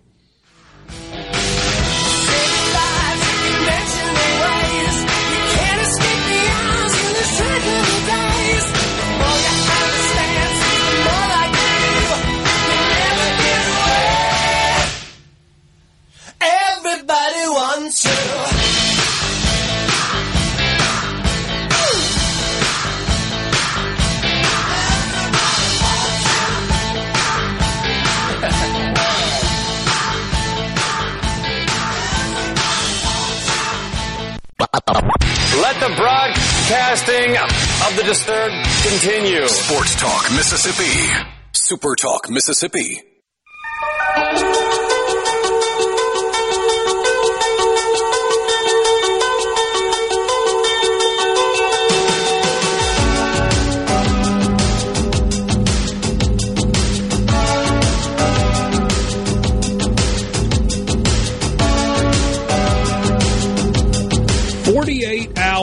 From right now, there will be baseball in Starkville. There will be baseball in Hattiesburg. And by the way, have you seen the forecast for Saturday in Starkville? I mean, for Friday. I'm sorry, not Saturday, Friday. Friday's forecast.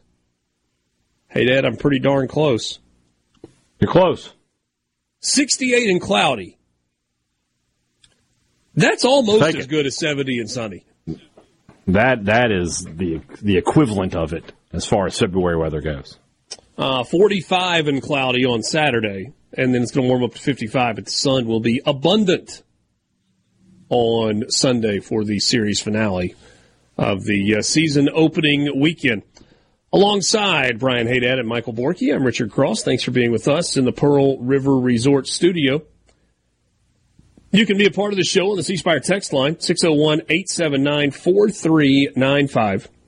Again, 601 879 4395. Give your business the edge with Gigabit Fiber from C Spire Business. It's backed by world class IT professionals who live where you do. And that's right here in C Spire country. Learn more online at cspire.com slash business. That's cspire.com slash business. Um, again, that number for the uh, C Spire text line is 601 879 4395. A couple of things to remind you of. The biggest name in entertainment right now is Tay Tay, Taylor Swift.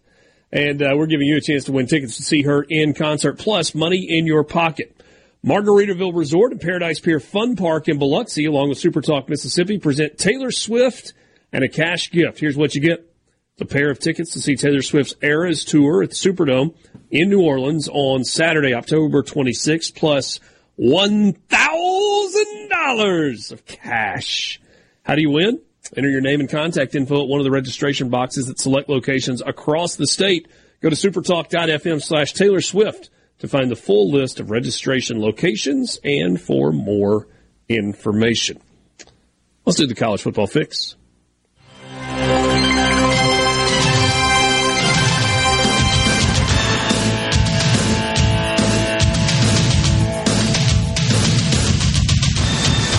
College Football Fix is driven by Ford and your local Mississippi Ford dealers. Log on to buyfordnow.com. Find out why the best selling trucks are built Ford tough. Test drive one at your local Mississippi Ford dealer today. So, for today's College Football Fix, we go to Twitter. Chip Brown covers the Texas Longhorns at Texas's 247 website. And he tweeted last night, Chris Del Conte was doing a Q&A. I guess it was with boosters or at some event that they were having. And there was a question that he got, are we going to play Texas A&M each year? And Chris Del Conte says that Texas will play Texas A&M annually in football and his hope, quote, is to move it back to Thursday, close quote, of Thanksgiving week. And Michael Borky rejoices. Yes. Um, I did envision a doomsday scenario, though. Um, because Texas and Texas A&M traditionally, I know, I know what you're about to say. they traditionally play on You're Thanksgiving. about to say a doubleheader on Thanksgiving night. the egg bowl moves to like three o'clock on Thursday afternoon, and just No chance. oh man, that would be uh, that would be disastrous. I thought you were going to say head to head, like they play Texas, Texas A&M Oh, on ABC and put the Egg Bowl in the SEC oh, network. even worse. I mean, that's even worse than what I thought of, which is uh, bad in and of itself. But um, No, they'll they'll go head to head with the NFL. They will not go head to head with the Cowboys, though. I don't think.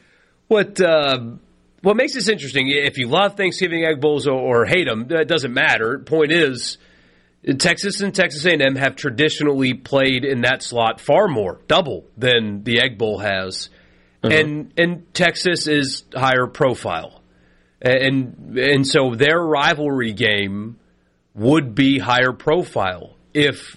The AD at Texas is saying that I want it to be on the Thursday of Thanksgiving week, which Chris can otherwise be described as Thanksgiving. Will the TV networks listen? It was an interesting word choice from CDC, It Chris was. But would they Yeah. listen? If he's advocating for that? Is that swaying a decision? I mean, right off the bat, Texas, Texas A&M, regardless of the NFL, draws more eyeballs than Mississippi State Ole Miss. It does. just does. Yes, that's So, honesty. you Honesty put- for you you, put- on Sports Talk Mississippi. So just like every other day is what I'm getting from that comment. Yes, yes, but Yeah. there are some places that would try to convince you otherwise. But those places are wrong. Uh, yeah. So lying liars. Hence, So anyway, honesty right here on Sports Talk Mississippi. That's right. Honesty Talk, Mississippi.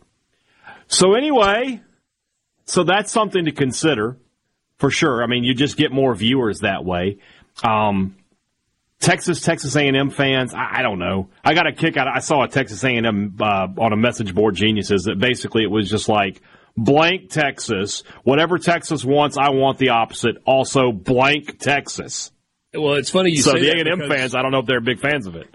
Isn't Texas A&M kind of on record, or maybe Ross Bjork, the outgoing athletics director at A&M, is on record as saying that they wanted the game to be on Saturday?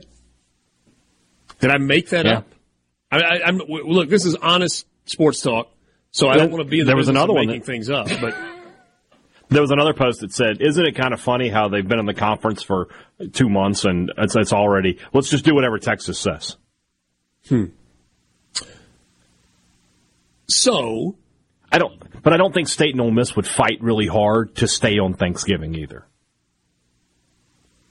no, What would you say the opinion is, or or the percentage split is among Mississippi State fans about Thanksgiving egg bowls? Whenever you do a poll on a message board or Twitter, it's it's like 50-50. You got some people who love it and some people who can't stand it. Yeah. Keith Carter's kind of said the same Not thing. He has he said 50-50. Yeah, and it just there. Like I said, some people it's become their tradition and they just enjoy it, and, and, and however they want to do it. And there's some people like I like to have Thanksgiving with my family, and this makes it impossible. It- I- you can't make everybody happy, so it's about finding that fifty point one versus forty nine point nine, I guess.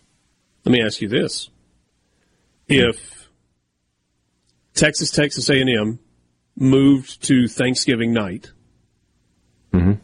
you know that we for the last several years have had Arkansas Missouri on the Friday after Thanksgiving.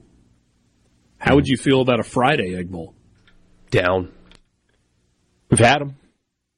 We had them Like like you're down 06, with it, 07. or you don't like the idea? Oh, I'm so down. I'm down with it. Yeah, no, he like it. He's down. He's down with it, like the kids say. Yeah, I'm, I'm hip, Richard. I'm not. I'm not either. I'm You don't like a, you don't like a Friday. No, you no, you're not hip to it, is what you're saying. You don't like a Friday. No, I Friday. know. I'm just. I know. I'm just saying I'm not hip. oh, okay, yeah, I knew that. Okay, Yeah, me but are you hip to the idea of a Friday egg bowl? I would have zero issue with that. they they perform well uh, also so if you're Yeah. one of those people that that wants exposure which you should for for your school black friday gets sports on black friday get That's watched really- a lot a lot That's really the best of both worlds, by the way, is a Friday egg bowl, for, especially for old Brian Hadad here, because I get Thanksgiving on Thursday, good times. Friday's the egg bowl, and then Saturday I still get my day of watching co- all the other rivalry games Yeah. in college football. So- That's so the best of both worlds. Is giving me the Friday. Here's what I would propose, though. Mm-hmm. I don't want an 11 a.m. Friday egg bowl. No, no, no. We want So- to be so- so- Yeah, Arkansas. Well, hold on. Oh, you want a night. Arkansas, Missouri has been in that afternoon time slot, but it hasn't been 2:30. It's been 1:30 when they've played that game when it was on CBS. CBS no longer has any say so.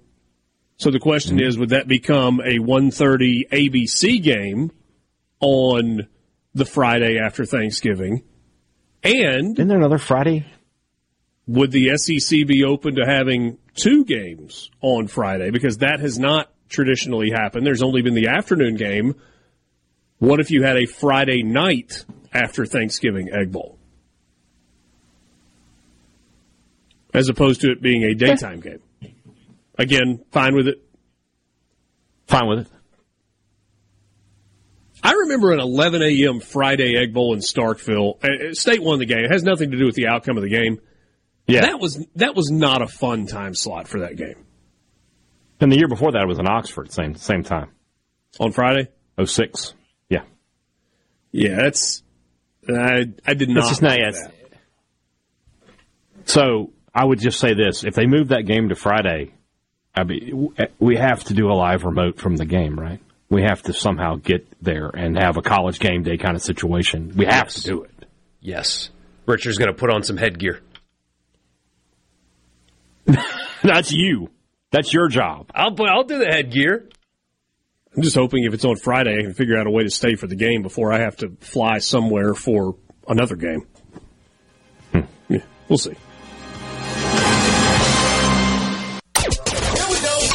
Sports Talk Mississippi. Here's more. Super Talk Mississippi. Are you gonna take me home tonight? Oh,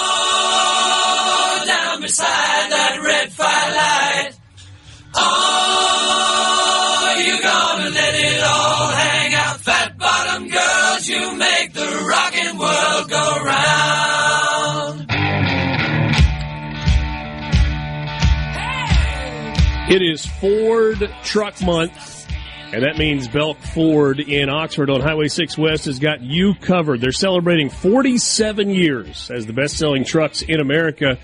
Get to Belk Ford in Oxford on Highway 6 West for special once a year offers on Ford F Series, featuring the new 2024 Ford F 150 and Ford Super Duty, which is the 2024 North America Truck of the Year. Celebrate with Belk Ford in Oxford Ford Truck Month.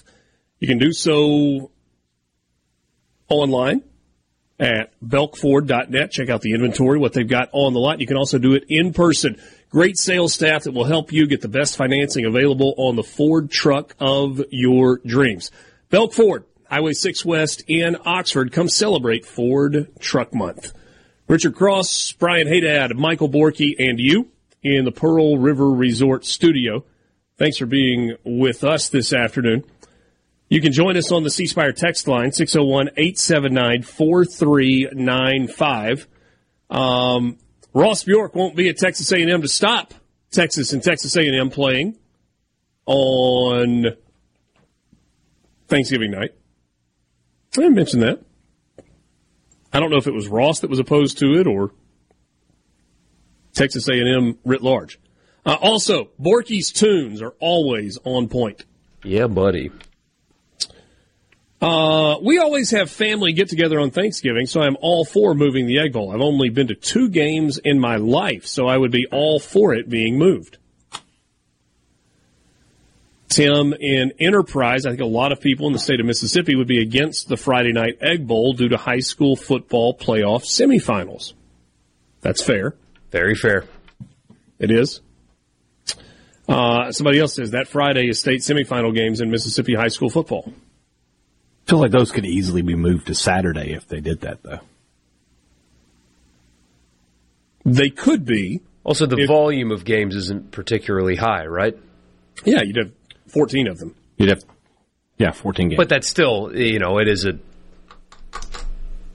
But I mean, how many of those people are, if they've got a, they got a game on Friday? How many of them are spending their Thursday in Oxford or Starkville? Hmm. Currently. Certainly none of the players are. Right. Oh, you I think? mean, if you're local, but I mean, I, I wouldn't imagine a kid coming up from South Mississippi Well, or that- that's you know from Oak Grove or something. Yeah, Yeah, that's a good point. It's definitely So, interesting. so you know, do you, how much how much carryover do you have from those? And look, eh, maybe there's not ever a perfect solution. there isn't. That's that.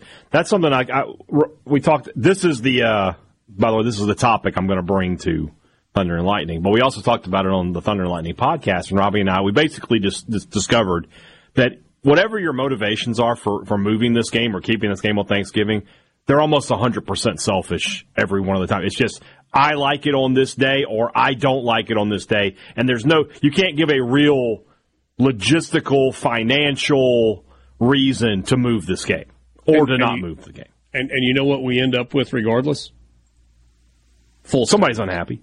No, no. Oh, we, Oh, we yeah, end up with a full too. stadium regardless. Whenever you play it. Yeah. Yeah. Pretty much. I'm, I, I don't remember off the top of my head. I'm going to see if I can grab this real quick. I'm curious what the attendance was for the Egg Bowl in Starkville this past year. I think it was good. It it, it felt good. pretty darn full if it wasn't completely. Let's see. That was the first game of the weekend. Here we go. I got a box score. 60,412. Just yeah. shy of a complete sellout. Two years ago, Yeah. it wasn't close to being full. There were visible empty seats on television. Yeah, it wasn't It was close. also raining really bad, badly that night. I, I don't have an issue with that. Uh, let's see what the announced attendance was for that game. It was 62,487. yeah, and I'm seven foot two. I mean, I can announce. You can announce whatever you want. Yeah, I, I play I play center for the 76ers. My name is Joel. You ever seen Boiler Room? Act as if. Joel Borky. Yeah. Joel Bork. Uh, I think it'd been better if you'd gone Michael Michael Borkeed. Michael Would have been better. 2021 in Starkville. Pretty pretty mm, full. Down that year. Rained badly that night Yeah. too. 55,601 that year. Really really bad rain that year. I do remember thinking that was a better crowd than I thought it was going to be. Anyway, Yeah.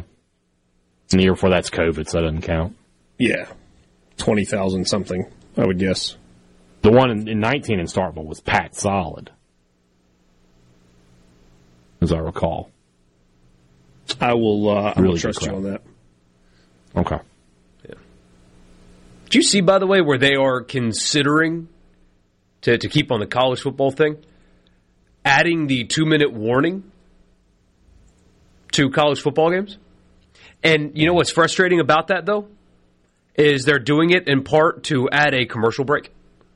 That is part of the, of course. the thinking because that's what we, we need more of is we need more commercials in college football games. However, I do like actually what the two minute drill does in the NFL game. I, I do like it. I, I, think it adds a little bit more intrigue at the end of games because you're you're giving teams opportunities and, and things like that. I like when a timeout advances the ball in basketball. To, to be honest with you, some people don't. I like that, but I like the two minute warning. I think it serves a very good purpose. I would like to see it in college football, if we're being totally honest. I think this would be a good idea. Their motivation frustrates me. Well, I mean, it's not like the NFL stays on site during the two minute warning. Right. They take a commercial break. But NFL games move at a better pace than college games. Much brisker pace. But are you in on that? Fair or foul or whatever, you know, upbringing you want to use to, to pose the question if college football adds a two minute warning, is that good or bad? Um, I have no real issue with it. I still think lots of college football programs would manage to screw up into the game clock situations. I mean, it's a huge part of the strategy in the NFL. And not to say that that wouldn't be part of strategy in college football, but I mean, we've talked about this a million times. It just boggles my mind how bad so many teams are at managing late game clock situations in college football. It just shouldn't be that hard. And yet, every game. It's, it's like watching a slow motion car wreck all the time, multiple times a weekend. Um, I don't know. Uh, let's see. Chad and Vancleave said, "What's better than the entire family at the TV on yelling at the TV on Thanksgiving night?" the entire family enjoying each other's company on a sacred American well, holiday. if it's the family, they're probably they're probably all on the same page for the most Eh, part. I don't know. Yeah, I mean, I, there's going to be some exceptions. Yeah, I know. I mean, By and large, though. if everyone had stayed at our house this past year, um, we would have had a very mixed viewing audience for the Egg Bowl. Hmm. Very mixed. Where were all those people two years ago? I was I was in there by myself. I felt like. No, you weren't. Just most people weren't Well, they as didn't- obnoxious as you. Most everybody else just kind of set aside their loyalties to gather around the table for a feast of thanks. Emotional damage. You asked. Oh, God. You know, it's funny. Yesterday, you were you're talking about me being a jerk, and I was like, "It's pretty rich coming from you." But uh, I mean, now you now you've gone too far. Can you cite an example, or you're just like trying to play into a Yeah, stereotype? I, I will- I'll be happy to give an example. What you just did, I was, Oh. I was. Oh, no, no, no, I that couldn't was have all been in good more fun. humble. you you, you, you second. set that one I up came on to your a tee. house. I brought, I brought, I brought food. I was, I, I brought your wife a bottle of wine, and I, now you're going to tell me I was a jerk. Hey, by the way, uh, will you be joining us for Thanksgiving this year? Uh, we're we're obviously a ways out, but uh, as far as I know, yeah, that, I would like to do that again if, if I'm invited. Sure. You are absolutely invited. Absolutely, Then, Borky, you're welcome I, to join I us. told too. you what I want to do this year, didn't I? I said I want to do that. I want because you know you don't have to work. We need to get the corner office. Let's all me and you. You bring your family. I'll bring one of my kids, and let's let's let's watch the game together in the box. We can get some content out of that. I think Yeah, maybe. They may not want us sitting there. they may not want me sitting there. No, I mean, I, I think it's pretty clear that you were like the favorite child. I am the favorite child, but no, I mean, but I'm not. This this the game I went to this year. I was perfectly respectable, and I just sat there and watched the game. This is the Egg Bowl. I'm gonna cheer for my team. Yeah. Um, all in good fun. All in good fun. Oh yeah. Uh, C Spire text line is open. I was trying to pull up the entire schedule. ESPN has not updated the schedule online where it's easily available for you. Borky, I'm sure you have a spot where we can go to and grab the entire thing. I've had so much fun talking college football schedules today. I was looking to do more of it. This is great. Uh, we'll, we'll take a quick time out. Back with you right after this in the Pearl River Resort Studio.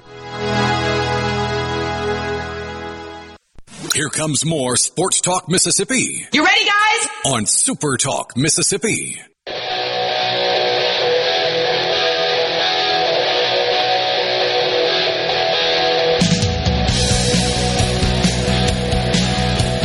Sports Talk Mississippi is brought to you in part by Visit Oxford. Find them online at visitoxfordms.com. Be sure to check out their Twitter, Instagram, Facebook, and TikTok profiles at Visit Oxford MS.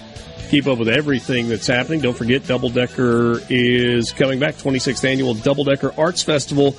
This year, the music lineup has been announced. You can find that at doubledeckerfestival.com. That's doubledeckerfestival.com. Hey, Borky, in today's edition of Words Matter, I have something for you. Yeah. So you were amused by the quote from Kirk Schulz, the president Yeah. at Washington State University. The quote that was in the tweet by Ross Dellinger. Here was the quote and the setup for it. Washington State's Kirk Schulz will formally present to CFP leaders next week a proposal for Pac 12 to be treated as P5 conference in revenue and voting rights in the future, he tells Yahoo Sports. Here's the quote. We just don't feel that we should be regulated by no fault of our own. Except for the fact that if you go into the story, that's not actually the quote, because this makes a whole lot more sense. Kirk Schulz said this. We've been an autonomy five school and have resourced ourselves at that level for 25 to 30 years. Just because we were left standing in musical chairs, we just don't feel that we should be relegated by no fault of our own. Big difference in regulated and relegated. Wouldn't you say? Oh, I would say. Yes, big difference. And that is a reasonable quote, a reasonable take by the president at Washington State. It is. But life's not fair. That that you are not moving forward going to be playing a schedule that is equivalent of that of the SEC and Big Ten and even the ACC and Big Twelve. You're not going to be tested in the same way those four leagues will. And so if I'm Sankey or Petitti, I'm going to look at whatever you become and think, okay, hold on. So my we'll use the local example. My my Mississippi teams, they're going to have to play in Baton Rouge. Georgia's going to come to their place. They'll have to go to Austin. They've got Texas A&M and all their oil money on the schedule. And that I'm going to have to treat the same as a road trip to Fresno State, Utah State at home. Got a difficult one with Boise State. San Jose State, San Diego State. No, there's no way. I mean, it, it sucks that it happened to you, but there's just no way that I'm going to agree that what you're doing is anywhere close to what we're having to do. There's no way. Yeah, It- it- there's not. But I think this is an important part of the story. Schulz's proposal is at the center of a delay in an important vote from the CFP Board of Managers, which, by the way, is presided over by Mark Keenum, made up of presidents from the 10 FBS leagues in Notre Dame. Five weeks ago, at an in person meeting at the National Championship site in Houston, the Board of Managers was poised to adopt a, re- adopt a recommendation from FBS commissioners to move from a 6 plus 6 12 team playoff format to a 5 plus 7 model. The move in response to the Pac 12's realignment shakeup decreases the number of automatic berths tied to conference champions from 6 to 5, and it increases the number of at large spots from 6 to 7. The vote must be unanimous, which gives Schulz some leverage over a significant decision. It's the format for the next two years before we get to 2026 and they're able to go back to the drawing board on the playoff. But here's the quote from Schulz We're not going to tie those two things together.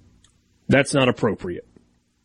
It's a very adult thing to say. Yeah, that's uh, that's pretty admirable, honestly.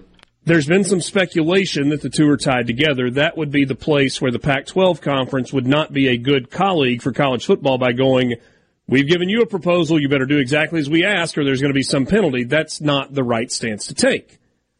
And he also acknowledged that it behooves the Pac 12, which is the Pac 2, to operate in a playoff environment that has more at large spots because of a policy change that commissioners adopted back in November. And that change requires a conference to have at least eight members to qualify for one of the automatic qualifying spots in the playoff. So, knowing that the combination of Oregon State, Washington State is not getting an automatic berth into the playoff, they would be better served by having one more at large spot available to them than in the current format because the highest six ranked conference champions, they're not even eligible to be one of those. And that's what kind of opened the door in Barrett Sallee's proposal for two group of five teams in the current six plus six model, which, from the perspective of most of us who love college football would be a disaster and a travesty. Because you would be, I'm just speaking very frankly here. In the model that we're, I mean, I don't necessarily, hmm, let me care, be careful how I say this. I don't necessarily believe that a group of five champion is worthy of an automatic qualifying spot. We talked about this at length a few weeks back. I believe if they have earned it, they are deserving. If they're one of the highest ranked teams in the country, then they are deserving because of what they have done on the field in that year. But to your example a second ago, going through a schedule that includes San Diego State and Utah State and Colorado State and Boise State and whoever else state does not merit a guaranteed seat at the table to determine a national champion. It just doesn't. It's apples to hammers. Yeah. It's not even it's not even fruits. It's not apples to oranges, it's not apples to kiwis. It's apples to sledgehammers. So, we'll see where this goes. Yeah. For sure. And also, speaking of Chris Del Conte and things that he said. Uh, he also talked about the nine game SEC schedule. Mm-hmm.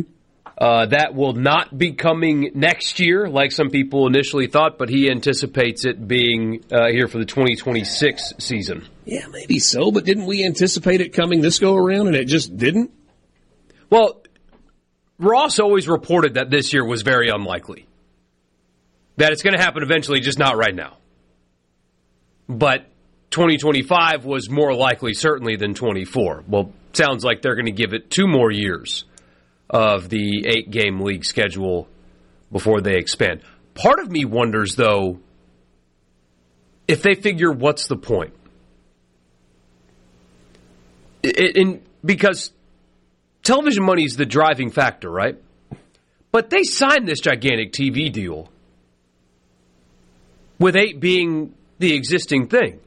And now the playoff, the previous deal, the, the, the previous deal that is about to take into effect with eight conference games. Oh, oh, oh, so the the the new deal, right? That will go into effect in 2026 hasn't been signed, but they've agreed to it, pending the CFP doing all the stuff that they've got to figure out. Right. But but yes, ESPN has agreed to pay that amount of money.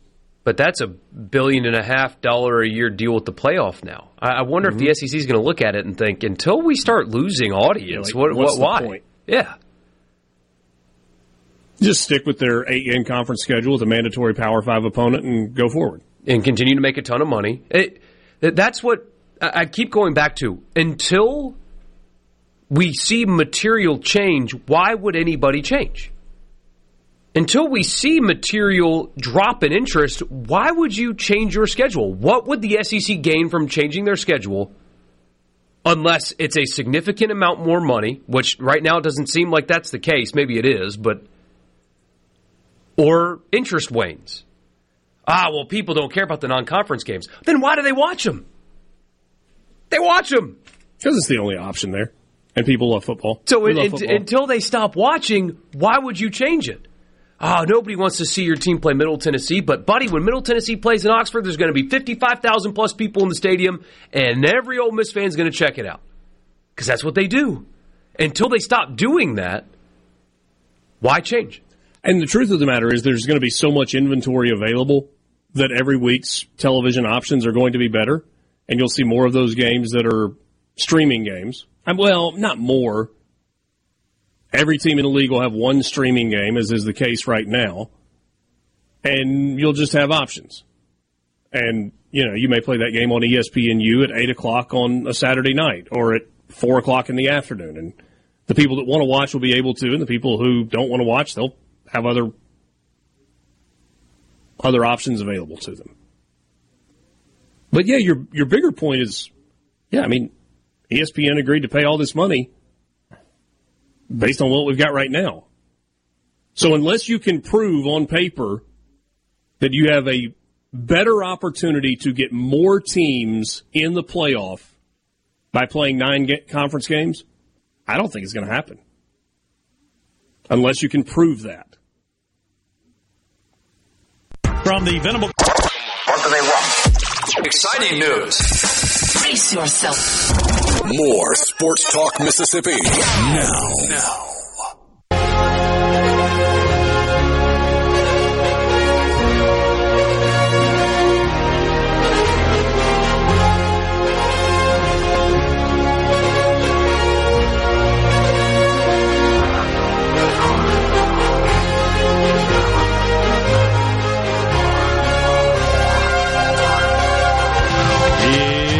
Is the final countdown as we wrap up this edition of Sports Talk Mississippi with you in the Pearl River Resort Studio.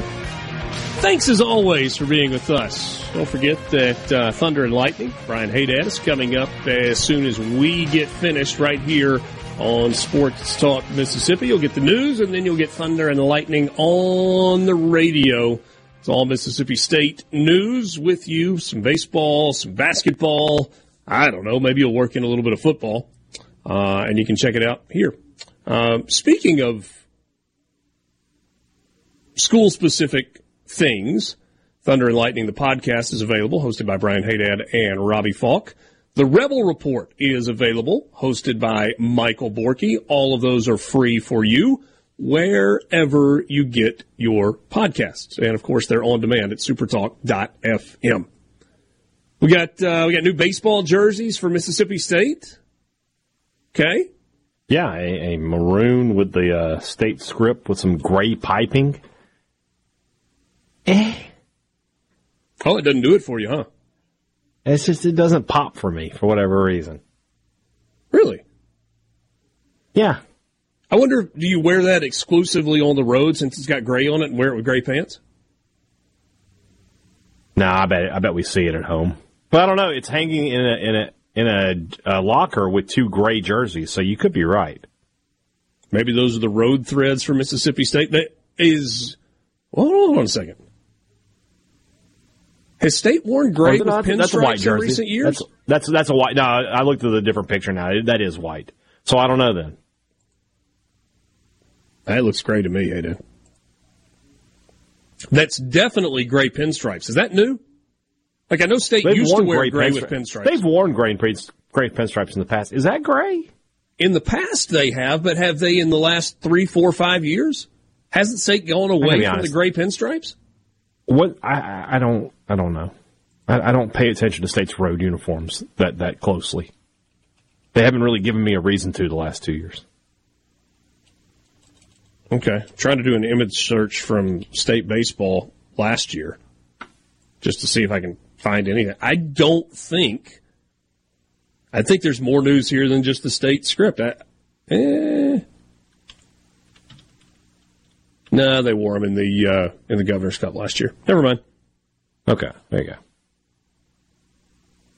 go. All right, good enough. Well, then maybe that's the case. I don't. I don't know though. We'll find out more as the uh, as we, as as information is provided to us. We will uh, update Those you. those don't bother me. I didn't say they bothered me. I just don't think that they're just like wow. You know. Okay. If that script got rid of the gray piping, I think just if it was thinned out with just white on maroon, I think it would look better. The, it's it's too there's too much there. Maybe. The simpler, the better with uniforms, always. Yeah. Okay. Ole Miss rolling with some new uniforms this year. Yeah, haven't Rebels seen them. wearing the um, the cre- they've they've got cream jerseys. You've seen that with a number of teams. Uh, it's a Sunday uniform for a lot of teams where they wear the cream. This is uh, it's got navy blue rebels in script across the chest. I think Chase Parham was the first to uh, tweet a picture of that. He he found a picture of it on like the online store, and then Yeah, they and read a little bit it. and said that is indeed a new option, and that he's told that there may be some more new beyond that. My opinion that Mike Bianco told me absolutely not on. We were actually having this conversation. So it was, um, I guess it was 2021 when Ole Miss played at the um, the deal in Texas in Arlington, and I was talking to him. I was like, "Coach, you ever thought about doing white pants with the powder blue jerseys?" Absolutely not. I was like, Good answer. "Okay." Okay, There's you a, uh, look at you look at Kansas, the Kansas City Royals seen- powder blues with white pants, and tell me that's not a great looking uniform. It, it is. It is. There's but a uh, there's a rumor floating around. It's it's it's just a whisper over here in Starkville about football uniforms that we don't have enough time. We can talk about it tomorrow if you want to tease that. But it is a massive change. Oh, orange. Yeah, it's it's no, it's just wow. Like- it's just it's it's very like, fa- it's very like a faint. different provider. No, no, no, no, no, no, nothing like that. Just So still just a, a huge change. Yeah, just a, a it's just a rumor though. I I haven't heard it confirmed. I've just heard it a couple places though. Well, give me a little bit more than that. They would change the helmet color. To They basically they want to get away from Texas A&M and Mississippi State getting the same uniforms. so you They got want they want to differentiate themselves. No, Oh, you're not going Chrome Dome, are you? no, there may be the the, the rumor is silver. Well, now a silver It's just a might- rumor. Now, now there's a difference in silver and chrome. We need to pick this Yeah, up it's not- tomorrow. yeah. Don't we can't forget about this. I Told you uh, not enough time. You should have let me just let me tease. Sports Talk Mississippi. Thanks for being with us on this Wednesday afternoon. That'll bring you back for more. I hope. Alongside Brian Hadad and Michael Borky, I'm Richard Cross. Enjoy your Valentine's Wednesday night. Good night.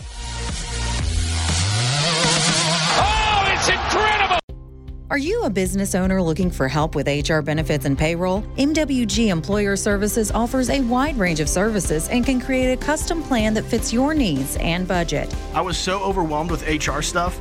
MWG Employer Services took all the stress out of it and even set up my payroll. I couldn't be happier. MWG Employer Services is here to help you succeed. Call us today at 601 206 7966 or go to MWGEmployerServices.com.